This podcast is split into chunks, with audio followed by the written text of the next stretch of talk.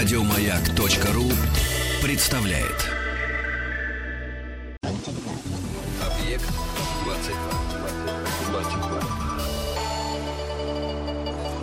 Объект 22.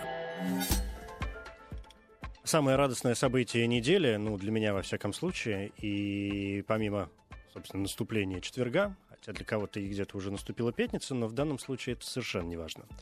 Это самое радостное событие недели, это, конечно, описание экзопланеты 30 Ари, а, у которой целых четыре Солнца. Радость тут, собственно, слегка вычурная, потому как до планеты, во-первых, 136 световых года пешком, да к тому же это не первый подобный объект во Вселенной, а второй. В 2013 году уже была открыта одна планета в четверной системе, со страшно красивым названием. А, мне и хочется произносить первые три буквы как КИС. В этом есть что-то такое, что такое правильное. Так вот, это самый КИС 4862-625. Ну, в общем, это значит, что это явление не такое уж уникальное, не, не Тициан, а, знаете ли. И даже не спрашивайте меня, как все это работает и что вокруг чего вращается. Ответ на этот вопрос ну, требует либо выдающейся фантазии, чем я точно не обладаю, либо колоссальных познаний, а это уже к людям, которые до меня сегодня добрались, пусть и не через 136 световых лет. Зато внешне действительно похожи на людей. Это объект 22, здесь Стаховский. Ну и пойдем по расписанию.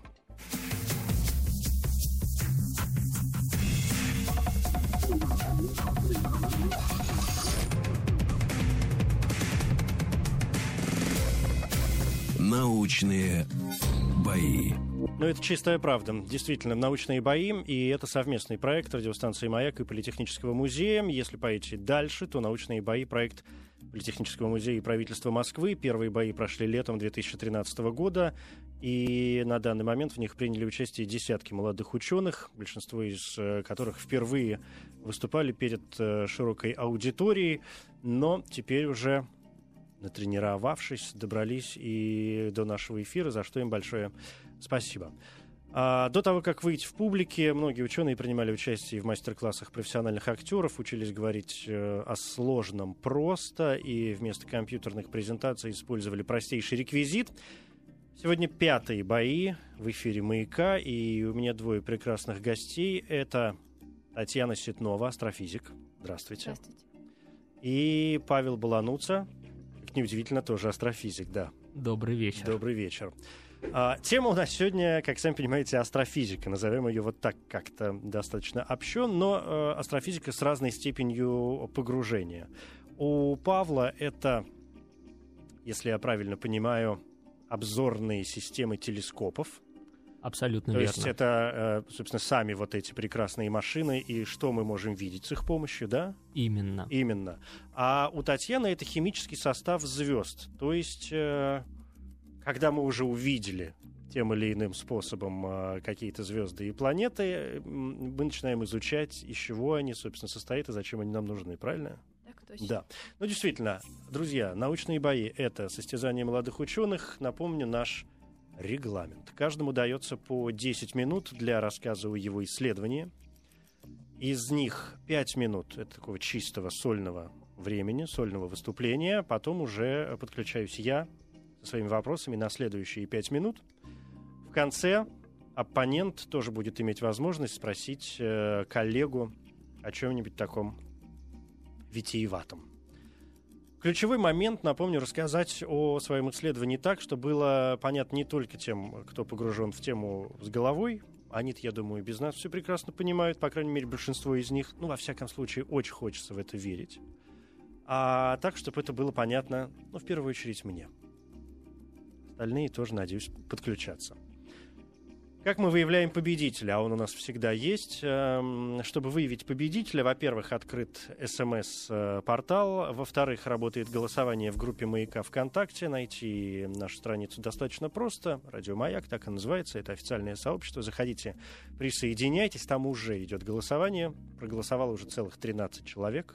Не знаю за кого, потому что я не вижу цифр до а, того момента, как вы выступите оба, и после того, как я проголосую уже, только тогда мне открываются все э, цифры, и я сам начинаю понимать, кто же побеждает в сегодняшнем научном бое. Значит, это что касается голосования ВКонтакте. Радио Маяк, заходите, а есть ведь у вас болельщики наверняка? Вот эти 13 человек, может быть, это какие-то ваши друзья, родственники, знакомые, которые уже не важно вообще, что она там будет говорить. Но я в любом случае голосую за Таню. Это ведь возможно? Таких болельщиков как минимум 16. Это остальные участники коллектива современного танца «Вариации». Ох ты. Ну, то есть остальные сейчас, видимо, как-то подключаться в конце концов. Думаю, да. Но я не сомневаюсь, что и у Паши есть э, группа ну, поддержки. видимо, чьи 13 человек мы уже выяснили, потому что я особо не распространялся о сегодняшнем эфире. Но мы будем надеяться на многомиллионную аудиторию «Маяка», и среди которой, конечно, наверняка есть ваши друзья и знакомые, которые сейчас э, либо зайдут в нашу официальную группу ВКонтакте и проголосуют там, либо э, отправят смс на короткий номер 5533. Это очень просто. 5533 смс-портал. Туда же, друзья, вы можете посылать вопросы нашим гостям, э, желательно, конечно, по теме их выступления, а не личные, хотя можете и личные. Я обещаю максимально корректные по итогам выступления э, тоже как-то задать. 5533 и в начале слова «Маяк», и дальше уже ваши вопросы. Если вы захотите голосовать, то каждому из участников будет присвоен символ, М1 либо М2 и выражая свою поддержку тому или иному человеку, вы будете посылать на короткий номер 5533 со своего мобильного телефона либо М1, либо М2. Почему 1 и 2? Ну, просто по очередности. Кто-то из вас будет выступать первым. Для того, чтобы выяснить, кто выступает первым, мы используем генератор случайных чисел. Он абсолютно правдив, э, поэтому каждого из вас я просто попрошу назвать любое число от единицы до 100. Кто будет ближе, тот будет выступать первым. 100. 21. 21. Выпало число 51. Можете проверить, вот оно. Это число 51, следовательно, первым, э, а точнее первой, да, выступает э, Татьяна, поскольку 21 к 51 ближе, конечно же, чем сотни. Итак, пятые научные бои в эфире. Тема астрофизика, Татьяна Ситнова, астрофизик о, о химическом составе звезд в первую очередь. Ваш номер М1 для голосования. Я бы все-таки, конечно, попросил наших э, слушателей не торопиться, а дождаться выступления обоих участников и только после этого отдавать за кого-то э, свой голос. Ваш, Павел, ваш символ будет М2. Ну, Отлично. в принципе, да, ваша группа поддержки, ну, конечно, тоже может уже начинать голосовать, если ей не втерпешь. Но начинаем мы с Татьяной. Таня, если вы готовы, то просто кивните, и мы начнем. Прекрасно. Научные бои. Пожалуйста. Меня зовут Татьяна Ситнова. Я работаю в Институте астрономии Академии наук. Там я изучаю звезды по спектрам. Когда мы видим звезду глазом, то разные фотоны, желтые, синие, фиолетовые, попадают к нам в глаз одновременно. Для того, чтобы получить спектр звезды, нужно отдельно сосчитать, сколько каких фотонов приходит, сколько желтых, красных, фиолетовых, то есть разложить свет на составляющие в спектр. По спектру можно узнать многое о звезде, например, температуру, ускорение силы тяжести на ее поверхности, скорость, с которой она вращается – можно узнать, как быстро она удаляется или приближается к нам. Также можно узнать возраст звезды и, конечно же, определить, сколько каких химических элементов в этой звезде содержится. Звезды состоят не только из водорода и гелия, двух самых распространенных элементов во Вселенной, но и из других элементов. Их в астрономии принято называть металлами или тяжелыми элементами, все тяжелее гелия.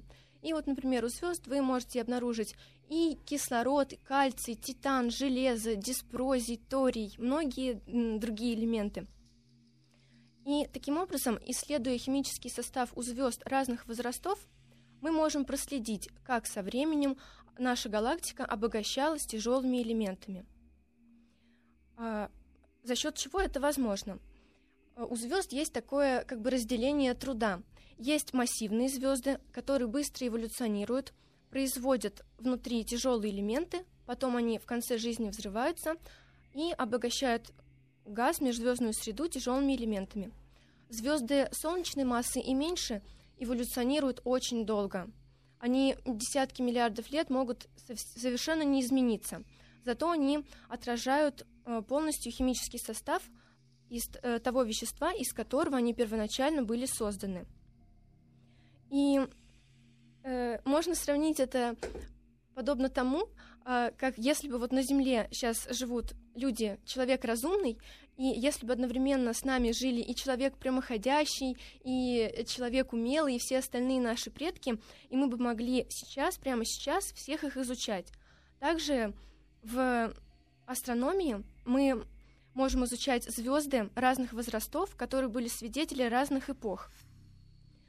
И постоянно происходит круговорот газа. А, из облака газа образуются массивные звезды и маломассивные. С мелкими ничего не происходит, массивные же звезды взрываются, обогащают среду тяжелыми элементами. Из этого обогащенного газа вновь образуются звезды малых и больших масс. И история повторяется. И э, таким образом мы можем следить, как меняется содержание тяжелых элементов со временем. К настоящему моменту такой круговорот произошел уже тысячи раз. И если Солнце взять за ноль пункт начала отсчета, то есть такие звезды молодые, у которых тяжелых элементов втрое больше, чем у Солнца, но есть и старые, у которых тяжелых элементов в тысячи раз меньше. И в этом э, году, ну уже в прошлом году, была открыта э, звезда Рекордсмен – Содержание тяжелых элементов у нее в 10 миллионов раз меньше, чем у Солнца. По анализу ее химического состава был сделан вывод о том, что этой, рождению этой звезды предшествовал всего один такой круговорот вещества. Или, проще говоря, только одна сверхновая взорвалась до того, как родилась эта звезда. И поэтому, изучая химический состав вот этой такой старой звезды, мы напрямую получаем, какие элементы образуются в результате взрыва сверхновой. Это очень важно и для теоретиков, и, и вообще интересно это узнать. Таким образом, изучая старые звезды, э, мы можем лучше понять, в результате каких процессов какие элементы образовались. А это, в свою очередь, помогает нам объяснить распространенность химических элементов, из которых которые мы сейчас наблюдаем, такое многообразие, больше ста элементов, которые содержатся на Солнце, в Земле, в окружающих телах, в том числе и нас самих. Вот поэтому это важно знать, поскольку и в нас есть частицы, которые когда-то находились в звездах. Это прекрасно. И я обычно не прерываю прямо на полусловие, конечно, даю закончить мысли, хотя первые пять минут истекли, ну, вот буквально, ну, мы около них э, присутствуем. Да, основное мне в целом э, понятно. Скажите, пожалуйста, а вы изучаете только звезды? А, или какие-то друг... или только как... звезды. Или какие-то другие небесные тела тоже, да. Но, конечно, изучать можно и спектры, и туманностей, и можно изучать спектры целых галактик или звездных скоплений, но я занимаюсь именно отдельными звездами. Угу. Не, а прям отдельными звездами. Да, отдельными. А есть какое-то в, в научной среде распределение, то есть э, ты занимаешься этим, я занимаюсь этим, и мы не будем друг другу мешать? Или в принципе каждый ученый может заниматься чем угодно? Конечно, никто не запретит заниматься человеку тем, что он хочет, но нужно применять разные методы. Вот, например, у далеких э, шаровых скоплений – где звезд много, они плотные, там нельзя получить спектр отдельной звезды. И там можно получить зато суммарный спектр скопления, но нескольких звезд сразу? Многих, да, mm. многих звезд сразу. Но для этого нужно проводить специальные расчеты. Что, что нам дает, э, это, видимо, нужно повторить, что нам дает информация о возрасте звезды? Не что дает информация Ю, а что дает информация Я? А, информ, а, возраст, ну это просто тот момент, сколько миллиардов лет назад звезда родилась. И мы об этом... Ну вот вы сказали и... о том, что э, есть какая-то звезда, которую открыли, и которая в 10 миллионов раз... Что у нее меньше в 10 меньше миллионов раз? содержание тяжелых элементов, чем у Солнца. Чем у нашего Солнца, да? да? У, у земного такого да. Солнца. И то есть получается, что это действительно это очень старая звезда. Одна из самых старых, безусловно. Это, это что? Это вы движетесь, э, то есть когда я пытаюсь выудить какую-то информацию, это значит, что вы движетесь к истокам Вселенной? Да, то есть чем общее правило таково, что чем меньше содержание металлов, понятно, тем старше звезда. И чем меньше содержание металлов, Да, тем старше тем звезда. старше звезда. Вот она родилась Она их теряет молодая. как-то с возрастом, что? А куда они деваются? А, нет, у отдельной взятой звезды малой массы содержание тяжелых элементов практически не меняется Мгм. за вот время, за 13 миллиардов лет, за время, пока Вселенная существует.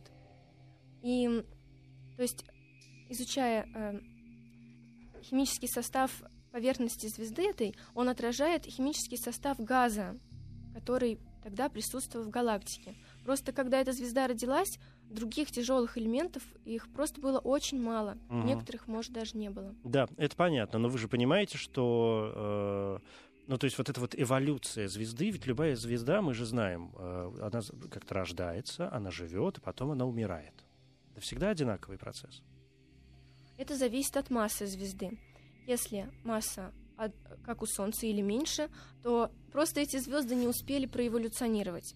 А если больше солнечной, несколько солнечных масс или десятки солнечных масс, то, конечно, эти звезды уже взорвались, и мы можем их наблюдать как нейтронные звезды или же черные дыры Мгм. из них. Они обогатили среду тяжелыми элементами, и все. Но Солнце Вот ведь достаточно забыли. небольшая звезда по меркам Вселенной. Маленькая, Наше да. Солнце, даже это же желтый карлик какой-то смешной в, в целом. Но тем не менее, оно тоже состоит из химических э, элементов. И мы же все знаем про водород, про гелий и про другие какие-то, в общем, вполне себе легкие истории. А как вы поняли, что химические элементы, которые тяжелее водорода и гелия, получились вот в процессе вообще эволюции звезды? И эволюции звезд. Эволюция звезд. Да, Мгм. правильно говорить, эволюция звезд. Это было открыто еще в 50-х годах. В спектре проэволюционирующей звезды обнаружили линии радиоактивного элемента технеция. Некоторые изотопы технеция живут дни и даже часы. И если бы все элементы химические образовались в результате большого взрыва, то технеций бы просто распался, и мы бы не могли его наблюдать в этой звезде. Это означает только одно, что технеций был образован именно вот в тот момент в той самой звезде. И когда люди поняли, что технеций может образовываться в звездах, ну, поняли, что и другие элементы тоже могут образовываться. Так оно и есть. Весьма сложный процесс, мне кажется. Образование тяжелых элементов. Да. Ну, зве- все звезды светят за счет того, что идут ядерные реакции, и одни элементы превращаются в другие. Сложные, но без этого невозможна жизнь. Такой постоянный химический э, процесс. Скажите, а м, от чего вообще зависит темп развития звезды? Скорость развития звезды? Главный параметр скорости эволюции звезды это ее масса. Вот э, чем больше масса, тем быстрее звезда эволюционирует. Вот если, например, есть звезда с солнечной массой, то э, порядка 10 миллиардов лет Солнце будет э, расходовать водород, превращать его в гелий в ядре. Если будет звезда с массой 3 массы Солнца, то, соответственно, как ма- масса в кубе. Зависит. Масса в кубе? Масса в минус треть, да. Ой, наверное. Ой, ну зато я вас поздравляю, у нас закончились 10 минут как раз, поэтому можно смело Я сказать слышу ой и, да, и, и выдохнуть. У меня, конечно, осталось некоторое количество вопросов, но я их уже смогу вам задать только в том случае, если вы победите в наших сегодняшних научных боях. Зато, во-первых, спасибо большое, было дико интересно. Ничего не понятно, но очень интересно. Ну, то есть как ничего не понятно? Многое стало понятно для меня, например, лично. А, и мне кажется, что и Паше понравилось. Да, абсолютно верно. Спасибо большое за столь увлекательный, ну, лично для меня, по крайней мере, рассказ. И у меня по этому поводу возник Есть вопрос. вопрос, да. Я Да, напомню, есть что у вопрос. нас по регламенту оппонент задает вопрос. А, хотелось бы узнать, а вот есть ли в нашей галактике какие-нибудь звезды, может быть, с необычным химическим составом или какие-то очень интересные объекты? Что вы вот скажете по этому поводу? Спасибо. Есть, конечно, аномальные звезды. Э, перечислю ртутно-марганцевые, барьевые, но все это хорошо изученные звезды достаточно. С ними все более-менее понятно. Но хочу обратить внимание на одну из наиболее интересных в недавнее время открытых звезд. Это молодая звезда. А, обычно молодые звезды находятся в плоскости галактики, а это улетает с огромной скоростью над плоскостью, поднимается. Этой скоростью достаточно, чтобы вообще преде- покинуть пределы нашего Млечного Пути. И у этой звезды есть избыток элементов, которые образуются при взрыве сверхновой. и удивились, как же так, что же произошло. И, и придумали такое объяснение, что неподалеку от этой звезды... От микрофона не уходите. Хорошо.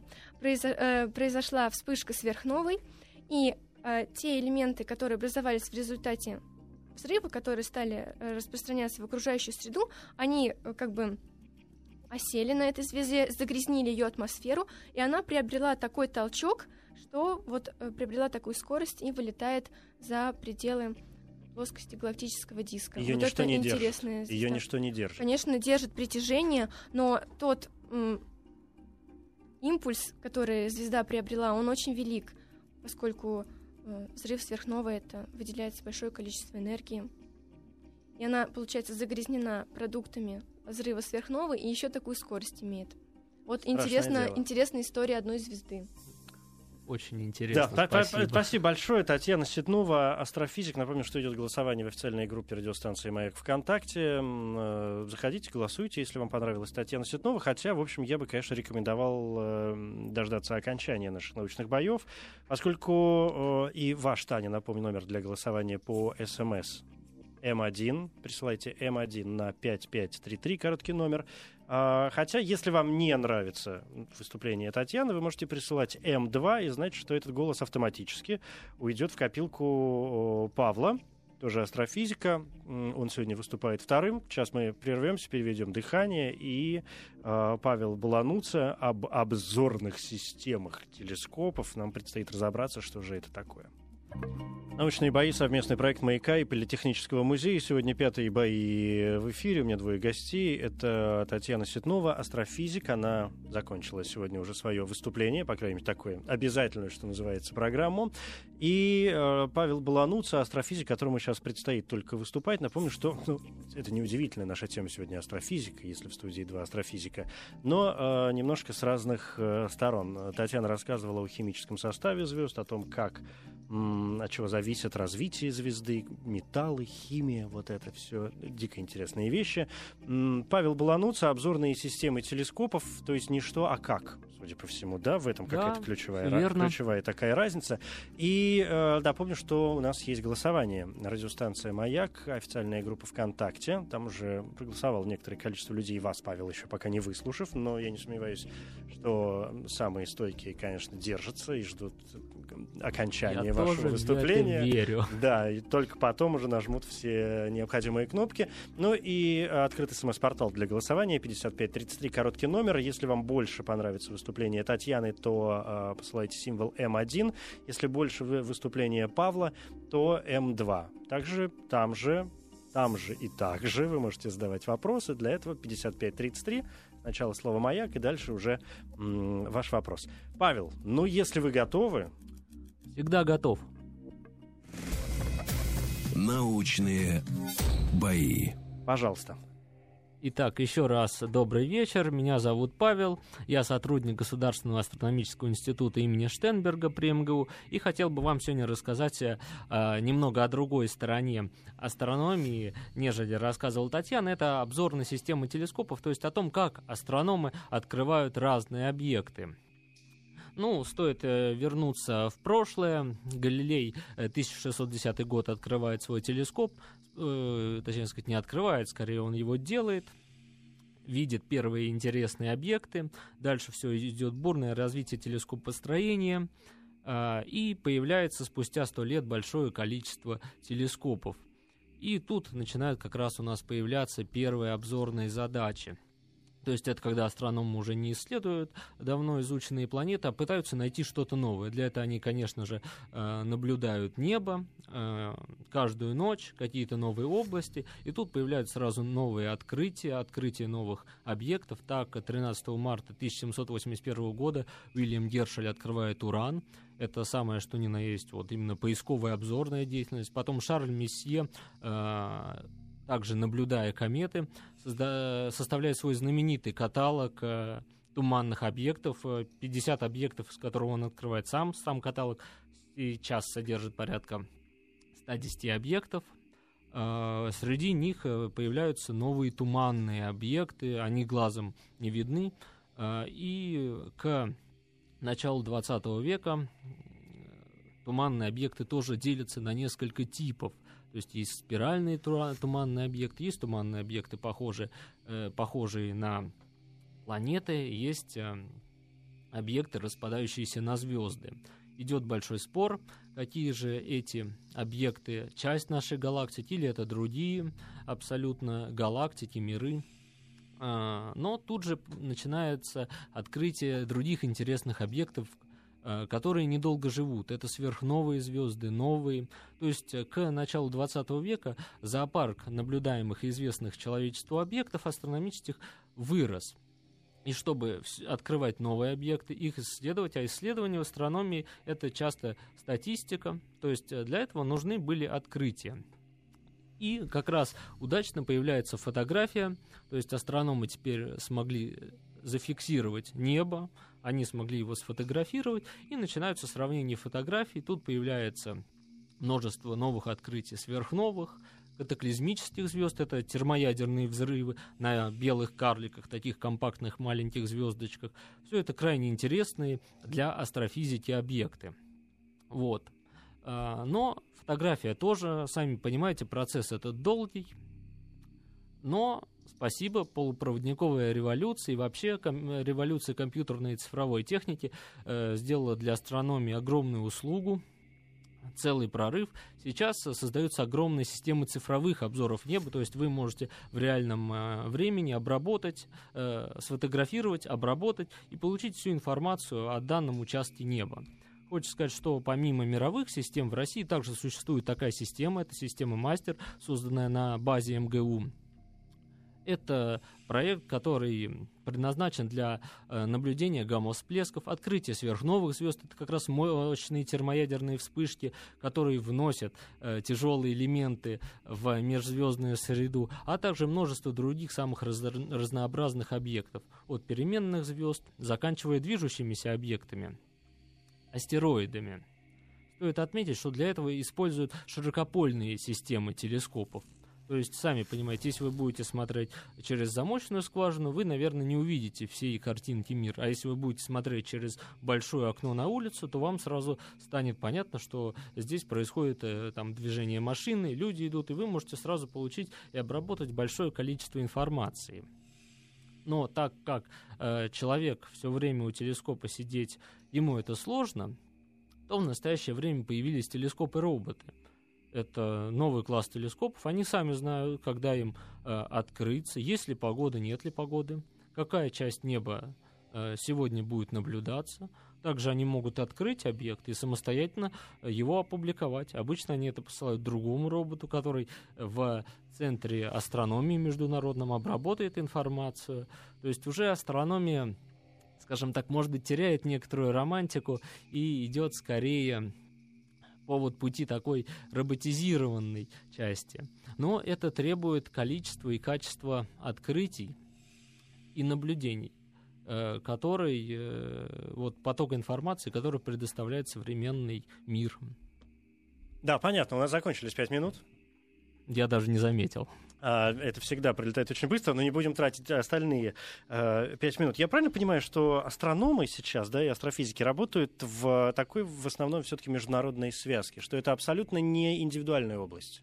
Конечно, понимаете, что даже есть такое э, астрономические телеграммы. Такой сайт, где вы можете отнаблюдать интересный объект, предположим, это будет какая-то сверхновая выложить, и буквально спустя несколько часов ваш объект подтвердят, отнаблюдают, получат спектр, узнают его химический состав, молодой он или старый, и все прочее.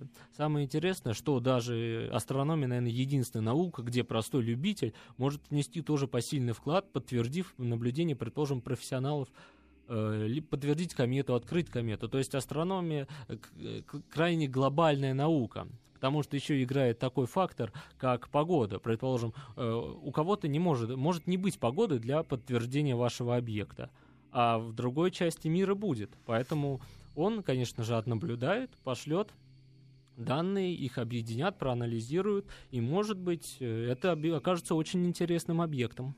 Вы э, рассказали о вот этой сети «Мастер». Верно. Это отечественная разработка? Да. Московское которая при МГУ оптики, да, да. присутствует, э, м, она движется как-то. То есть это стандартная, сейчас я поясню, это стандартная такая статичная система, которая вот она есть и она работает. Или это постоянно развивающаяся система, которая д- включает в себя все новые и новые элементы? Э, Конечно, система постоянно развивается. Все начиналось в дву- в 2002 году с телескопа в Подмосковье. Сейчас уже у нас насчитывается, давайте вместе посчитаем, Давайте. телескоп Подмосковья на Кавказе, на Урал, это Кауровская обсерватория, Иркутск, Благовещенск, также ЮАР под Свазилендом и Аргентина. А что Пулково? Пулково к нам не относится. Хорошо. Ну так, просто это там, интересно. где да. стоят наши телескопы, Мгм. то есть Да, телескопы Хорошо. роботы. Что открываете помощью мастера? все. От э, потенциально опасных астероидов, таких уже три, до сверхновых Они звезд. до сих пор потенциально опасны? Э, для да, один Земли, даже да? для трех планет Венера, э, Земля и Марс. Когда ждать этого счастья? Э, на Марс э, 1270 тысяча, о, какой тысяча? 2000. 2170 год, простите. Мгм. Вот это, ну, мы не доживем. Ну, не знаю, медицина тоже не стоит на месте, как мы вы- вы- выясняем в, А в наших тогда будем научных боях. надеяться. В том числе, да. А, ну, то есть вы изучаете, я задавал Татьяне этот вопрос, то есть вы изучаете не только звезды, а, безусловно, и другие какие-то моменты. А, Космические да, тела, да, да, мы в основном изучаем быстро протекающие э, объекты, явления. Мгм. А изучать звезду интереснее, чем, например, изучать планету? Или, в общем, разницы Интересный никакой? вопрос. Смотря какая звезда и какая планета. То есть это не зависит от того, что, о, звезда, пойду посмотрю, а Понимаете, не буду. объект может быть до поры до времени абсолютно неинтересным. Вон сколько лет астрономы изучали э, спутники Юпитера движения. А Мгм. когда запустили космический аппарат, оказалось, что Ио самое геологически активное тело в Солнечной системе. Также и многие звезды оказываются обычными и интересными на первый взгляд, а раскрывают свое истинное лицо только спустя десятилетия. Мы говорили в основном про обзорные телескопы. Я правильно понимаю, что есть еще какие-то телескопы? Да, есть телескопы, скажем так, которые предназначены именно для более подробного изучения. Задача обзорного телескопа открыть, а задача, предположим, спектрального телескопа уже получить какую-то информацию, скажем так, посмотреть паспорт у звезды. Спектр же это Мгм. фактически паспорт звезды. И понять, что это, кто Кто это, это, да. а, из чего это состоит, куда это движется, Абсолютно и верно. какие чудеса и угрозы, опять же, в себе таит. да? Обычно как раз телескопы, которые более подробно изучают, они намного больше, потому что для спектрального анализа требуется собрать больше света, это значит, что нужен больше диаметр зеркала. Мгм. Вы говорили о роботах, что сейчас все достаточно роботизировано. С одной стороны, это понятно, с другой стороны, не скучно ли? Потому что мы же все э, понимаем, особенно, например, любители, да, особенно те, у кого дома есть ну, хоть какой-нибудь маломальский обычный телескоп в виде какой-нибудь э, трубы, которая позволяет рассмотреть Луну или, может быть, двинуться чуть-чуть эм, дальше. Что наблюдать за этим процессом, конечно, э, интересно, и это захватывает. А вы, просвечивая Вселенную, ну, уже кажется... В этом же вот прелесть, когда своим глазом. Сожалению, Или мы так далеко ушли, что глаз уже вообще не работает никак. А, ну, знаете, глаз это уже довольно устаревшее. В профессиональной астрономии он не используется уже вообще. А роботы, романтику они, скажем так, может быть, часть романтики и украли, но они тоже не могут сделать не абсолютно все. Они, опять же, дают список кандидатов людям, которые обработают и сделают свое Да. открытие. Это понятно. У нас закончились 10 минут. Э, Спасибо. Печально. Ну что делать? Время неумолимо. А, И, как обычно, есть э, возможность Татьяны задать вопрос. Хорошо. Скажи, пожалуйста, на каких телескопах а, наблюдаются открытия, объекты, открытые на мастере? Спасибо за вопрос. Вопрос интересный. Это как раз э, вопрос в тему э, спектральных телескопов. Э, Вот объекты, открываемые на мастере, сейчас наблюдаются на крупнейших телескопах мира. То есть это и Джемини, это 9,2 метра телескоп на Гавайях, и Гранд Канария телескоп. Это самый большой телескоп в мире. Это многомиллиардные проекты. Также наши объекты иногда наблюдает космический аппарат SWIFT. То есть, э, в принципе, дешевая система те- роботов-телескопов мастер может Позволяет повернуть многомиллиардные э, проекты. практически да. свернуть горы. Да, спасибо большое. И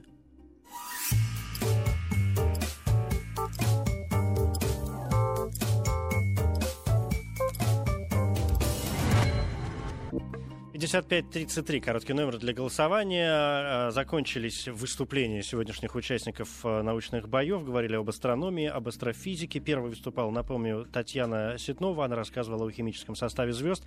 Если вам понравилось ее выступление, и вы голосуете за нее, 5533, символ М1. Ну, то есть одна буква и одна цифра. Все очень просто. Если вам больше понравилось выступление Павла, Павел э, Балануца, тоже астрофизик, обзорные системы телескопов, то присылайте символ М2. Одна буква, одна цифра. Все крайне просто. Продолжается голосование э, ВКонтакте, страница радиостанции «Маяк» к вашим э, услугам. Выбирайте. Очень скоро будем подводить итоги. Объект 22. Научные бои. Это пятые бои в эфире. Я Евгений Стаховский. Научные бои. Совместный проект радиостанции «Маяк» и Политехнического музея. Сегодня наша тема астрофизика. Павел Балануца и Татьяна Ситнова рассказывали каждый о, о своем. Хотя, в общем, у меня сложилось впечатление, что мы говорили-то об одном, просто подходили немножечко с разных сторон. Напоминаю, что у нас было открытое голосование, и я уже начинаю произносить глагол «было», потому что как-то надо, наверное, его уже потихонечку сворачивать, чтобы вообще нам все э, успеть. Голосование, напомню, всегда происходит по посредством смс-портала 5533 и нашей группы ВКонтакте радиостанции «Маяк».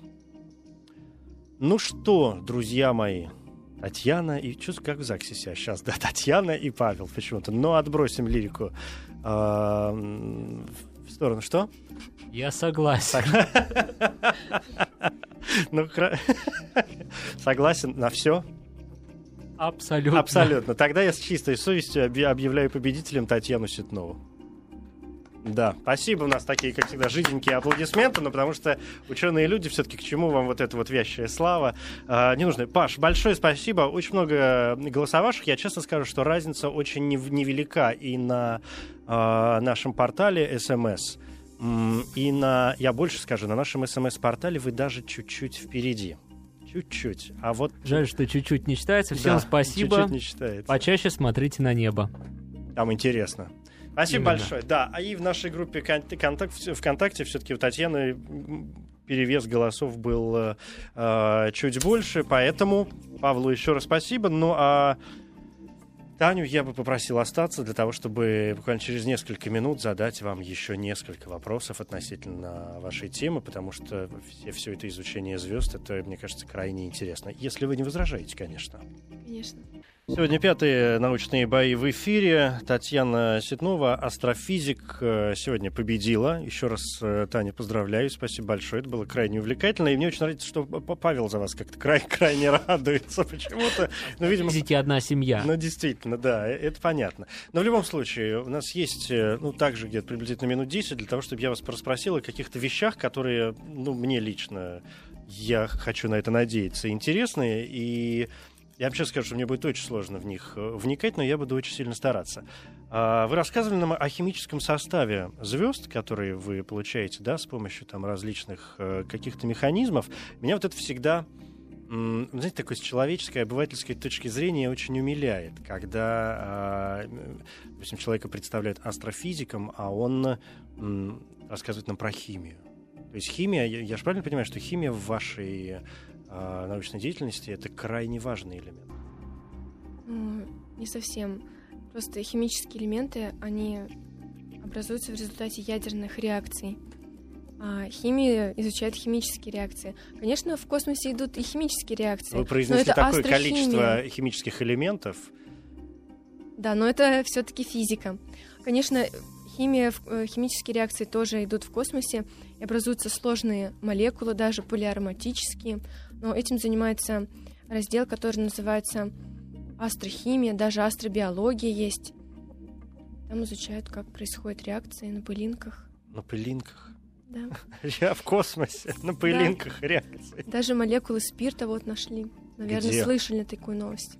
Нет, это как-то мимо ну, меня это прошло. когда-то было давно. Ну, конечно, есть много разных молекул сложных, но я занимаюсь не этим. Легкими. Я Подождите, зна... где нашли какую молекулу спирта? В межзвездной среде. Да вы что, и она там барахталась? То есть, подождите, но это же колоссальное открытие. Это же означает, что не Менделеев, а спирт к нам пришел из космоса. Ну нет, конечно, э, в космосе много разных соединений, и сложных, и проще, и отдельных атомов, и вообще частиц. Так что все, что есть на Земле... Еще неизвестно, до чего мы доберемся. А как вы думаете, Вселенная вообще изучена достаточно хорошо на сегодняшний день? Нет, конечно. Нет предела совершенству. И даже вот в, в нашем разделе, который считается хорошо разработанным, еще столько неразрешенного, что просто удивительно. Диву даешься, Да. думаешь, господи, поназадавали вопросов, за всю жизнь не ответить. Ну, Расскажите мне лучше э, вот о чем. Вообще, м, я хочу вас спросить, потому что у нас на сайте, например, написано, что вы м, занимаетесь и а, спектроскопией. А спектроскопия и спектральный анализ это одно и то же, кстати. Ну, в общем, да. Что это такое вообще, если в двух словах? Прям на пальцах. В начале рассказа я попыталась объяснить, что такое спектр. То есть, если мы от звезды или от любого другого источника света будем отдельно считать, сколько там фотонов разных частот, сколько желтых, сколько синих, сколько красных приходит, то такое разложение на составляющие называется спектром. В спектрах звезд на э, обычных звезд на некоторых частотах, на некоторых энергиях приходит света меньше, чем на соседних. Такие провалы называются линиями спектра. Каждому химическому элементу соответствуют свои линии. И исследуя их, мы можем узнать, сколько каких химических элементов содержится. Конечно, спектроскопией можно заниматься и в лаборатории. Вот, например, м, конечно, в атомной физике газ светится, и там наблюдаются такие же линии, которые соответствуют уровням у атома. И не, не только у любых, вот, например, если вы возьмете решетку дифракционную, в школе, может быть, Давайте возьмем дифракционную какой-нибудь решетку. Без нее прибор. никуда.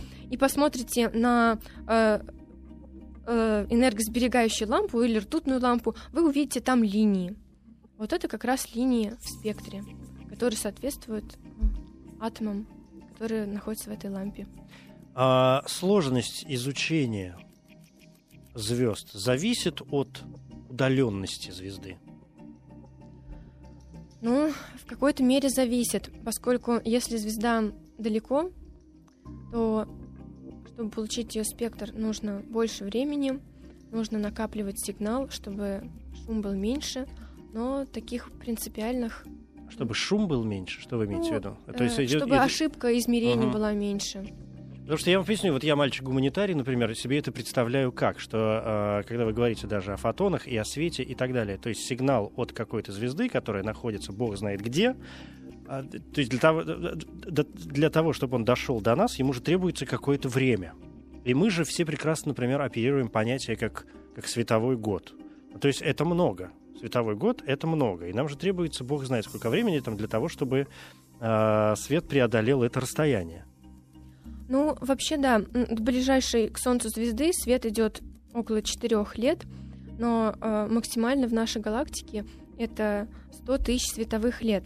Это время достаточно мало по сравнению с временем эволюции звезды, и мы считаем, что как бы мы наблюдаем все мгновенно, в один момент времени.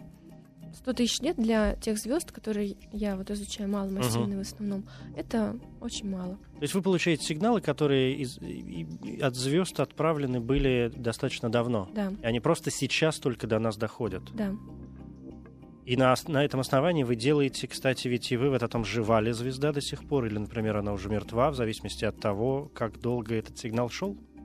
А, нет, если звезда испустила свет, мы его принимаем на Земле, то она уже могла, могла уже и умереть, и взорваться. А, Мы И ещё её не- может не существовать. Мы, да, только через э, долгий, долгий промежуток времени узнаем, Мгм. когда свет от этого события дойдет наконец до нас. Что такое спектроскопические обзоры? А, ну, это тоже один метод из исследований эволюции химических элементов в галактике.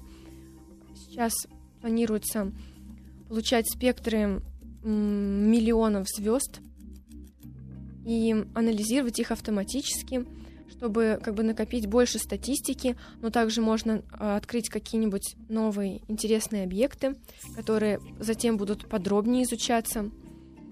И ну, это большое количество данных, большое количество работы, которое предстоит тоже сделать. Тоже сделал. Это интересно? Ну, э, Или это вот такая обзоры- научная, лабораторная, м, рутинная работа в общем? обзоры делаются, э, а- спектр там анализируется автоматически. Понятно, что человек один не может миллион звезд проанализировать вручную. Конечно, должны быть звезды для калибровки, как бы звезды стандарты, для которых мы вручную все проверили, все там сошлось у нас и все хорошо известно. И эти звезды можно использовать для калибровки, а потом этот метод применять на остальные миллионы звезд. Что такое калибровка? Ну, э, например, вы снимаете хороший, очень э, спектр звезды, подробно изучаете, там все вручную. Потом э, идете, снимаете э, спектр обычным образом, как и для других миллионов звезд, и э, смотрите, что получилось, и подгоняете свои параметры под э, правильный ответ. М. То есть калибровка. Подгоняете под правильный... То есть правильный ответ у вас всегда есть заранее? Нет, прав- для, э, для выборочных звезд, Мгм. для м, тех звезд, которые хорошо изучены, конечно, ответ То есть для, одноти- для есть. однотипных, да, вы имеете в виду? ну, нет, ну, как сказать, ну вот есть звезды, смотрите, мы упоминали Солнце, например, наше, да, земное, вот это наше Солнце, э, Солнечной системы, и вспоминали о том, что оно желтый карлик, а есть, например, там, не знаю, есть красный гигант. Это же тип звезды Да. или как? Вот я, и говорю, я вот это имею в виду, Да, когда говорю об звезды. однотипных э, звездах. Что если вы встречаете что-то, что похоже, например, на наше Солнце, вы понимаете, что вам, в общем, серьезно с ним работать не надо, потому что понятно, это такое же Солнце, только вот где-то. Ну, все равно с ним нужно поработать, а вдруг окажется, что оно не совсем такое. Это может привести к интересным результатам. А случаются какие-то аномалии, ну вот на вашей памяти что-то такое, что, э, ну прям вообще из ряда вон? Ну, э, самая интересная аномалия это та звезда, про которую я рассказывала Паше, Мгм. Большой очень скоростью, которая Что это? улетает. Нап- Напомните, пожалуйста, как это? Она называется Это, как это? э, я могу сказать ее название, но думаю, она Она нам ни о чем чем не скажет, скажет, да, да? говорить, М, да. Ну ладно, бог с ним. Просто это молодая звезда. Обычно молодые звезды находятся в плоскости диска галактики, где они ро- родились и движутся, а это вылетает с огромной скоростью из плоскости, и ее атмосфера содержит среды, ой, э, следы загрязнения элементами от взрыва сверхновой, который недалеко произошел. Мгм. А у вас есть любимая звезда? Есть. Что это? Это, ам, наверное, это моя первая звезда, которую я исследовала. Детально ее химический состав, тяжелые элементы от стронция до тория. А, Это достаточно интересная звезда, тоже старая. Ну, У нее есть название? Или ну, это какие? Или это называется какой-то наб- HD27, э, Подожди, я, я запишу. Мне же надо быть. ХБ27. HD. ХД. Это Генри Дрейпер, да. Вот. 29 907. ХД 29 907. 907. Это далеко? Это, к сожалению, никогда не видела ее глазом, потому что она находится в южном полушарии. Ах, вот оно Да. что. Так что же мы сидим-то, собственно? Надо же, со- собственно, закругляться и немедленно ехать в южное полушарие, чтобы искать там ХД 29 907 и заодно узнать про этого человека. ХД это кто? Это Генри Дрейпер. Так называется каталог, просто первые Мгм. буквы звезды. В каталоге. Да. Да, все понятно. Спасибо вам большое. Татьяна Ситнова, астрофизик. Дико было интересно, я вам честно признаюсь. Я в восхищении в каком-то пребываю и э, не сомневаюсь, что вам не раз еще предстоит э, где-то выступать, давать интервью и рассказывать о открытиях, которые вы в жизни совершите. Спасибо. Спасибо и вам большое. Это были пятые научные бои. Следующие через неделю. Но мы не прощаемся, конечно. Еще больше подкастов на радиомаяк.ру.